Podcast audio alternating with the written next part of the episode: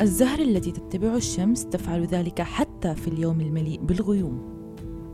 وبقصة أمل جديدة لحلقة اليوم رح تكون معنا من العراق محاربة وقاهرة السرطان ميسرة اللي أصيبت بسرطان العظام واستطاعت أنه تتغلب عليه بالرغم من ظروف بلادها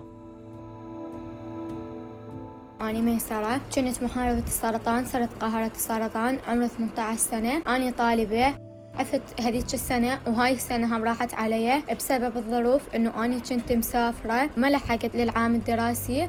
اكتشفت ميسرة إصابتها بالسرطان بالرغم من عمرها الصغير. أهلي أول ما عرفوا بي هذا المرض هم عرفوه قبلي بأسبوع. فأني ورا أسبوع قالوا لي لازم تاخذين كيمياوي ولازم أنت تصيرين قوية حتى هذا المرض يروح منك. فحطوني تحت الأمر الواقع بس حكوا لي هذا الحكي وراها بيوم أني أخذت كيمياوي. وبعد ما بلش مشوار ميسرة بالعلاج. فأول ما أخذت كيمياء وخلصت شي غريب كان علي وكان عمري 18 سنة. يعني كنت كلها ويا الكبار يعني أشوف وحدة عمرها 40 سنة وحدة عمرها 45 وحدة عمرها 50 سنة. يعني ماكو بقدي فأني أخذت الكيمياوي وراها بعشرة أيام أني دا اطب أسبح. فمن سبحت وخلصت غسلت شعري وكملت فطلعت دا امشط شعري. فأول ما مشطته كليته وقع بإيدي. هيك خصل قامت توقع بإيدي. فأني بهاي اللحظة انهارت وقمت أبكي وأخذت قرار إنه لازم أتغلب على هذا المرض. يعني هالقاهرة ما كان عندها فكرة بالعلاج الكيماوي ولما راحت لأول جرعة استغربت إنه ما في حدا بعمرها وبعد أول جرعة وهي عم تتحمم وقع شعرها وكانت لحظة انهيارها بس ما استسلمت وتحول هالانهيار لتحدي وإصرار وهالشي اللي دفعها لتهزم هالمرض. ووراها بعشر أيام ثانيات قصيتهم أصلا زينته صفر حتى قلت ما أنقهر مرة ثانية مرة وقع مرة الأخ ما أنقهر عليه اني أوقع بدي أحسن ما هو يقهرني. أما بالنسبة للأطباء بالعراق كيف تصرفوا مع ميسرة لما عرفوا عن نوع مرضها؟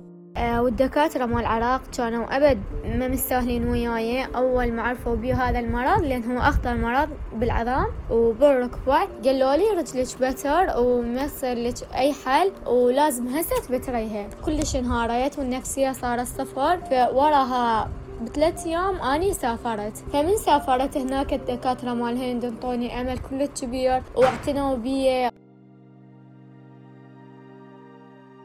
هالشي ما كان بسبب الأطباء وبس. أضافت ميسرة إنه كمان البلد بينقصوا معدات طبية كتير لحتى يلبي حاجاتها كمريضة سرطان بحاجة للكيماوي والعناية اللازمة. لا بي مستلزمات صحية لا بي كيميائي لا بي أي شيء. ويعني المريض اللي يبقى بالعراق يموت. يعني لهذا السبب أنا سافرت لأن علاجي أصلا كان ما متوفر بالعراق. وكمان سفر ميسرة ما كان بسبب نقص المعدات الطبية فقط كان في سبب تاني واللي هو السبب المادي اللي دفعها لتسافر للهند.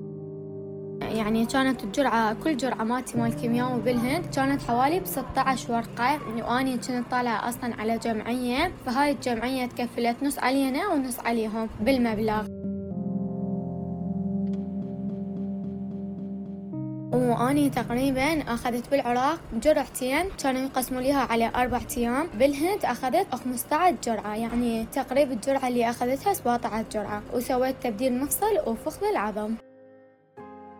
ويعني أنتوا تعرفون يعني مبلغ هواية مكلف وسكن فأبويا ما قدر يتحمل المبلغ وحده. فرحنا على جمعية وانتوا تعرفون يعني بالعراق ماكو كيمياوي. أصلا بالعراق مرضى السرطان مظلومين بالعراق لأنه ما يديروا لهم بال أبد.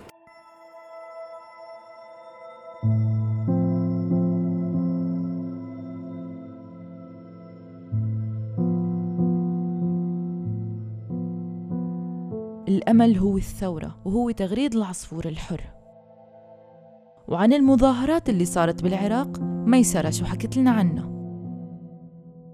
والعام صارت مظاهرات بالعراق. أنا كنت بالهند مسافرة وكنت أتمنى أروح حتى أطالب بحقوقنا وبحقوق أمراض السرطان. بس مع الأسف ما حد يستجيب وأنا كوم ناشدت يسمعون بس ما حد يستجيب. مع الأسف أمراض السرطان كلش مظلومين بالعراق. أما عن النظام الغذائي اللي بتتبعه ميسرة من وقت إصابتها لحد هلأ شو هو؟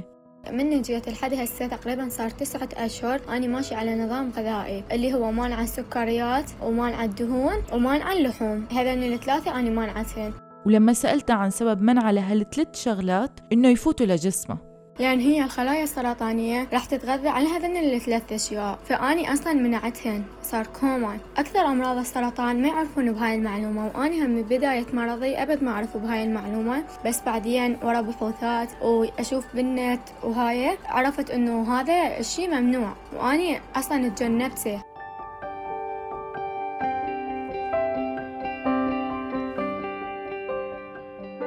كان رأي الأطباء بالعراق أنه يبتروا رجلها لميسرة لكن الله عطاهم الإلهام إلها ولأهلها وسافروا للهند وتعالجت هنيك بدون ما تضطر لبتر رجلها وكان إصرارها والتحدي اللي كسبته لحتى تهزم المرض هو لما وقع شعرها وحست بلحظتها إنه لازم هي تهزمه ما العكس. وبرجع وبقول إنه الكيماوي منه السبب الرئيسي ليهزم السرطان بل حبنا للحياة وتحدينا وتمسكنا فيها هو اللي بيهزم السرطان وإنه الكيماوي أداة مساعدة لهزيمته.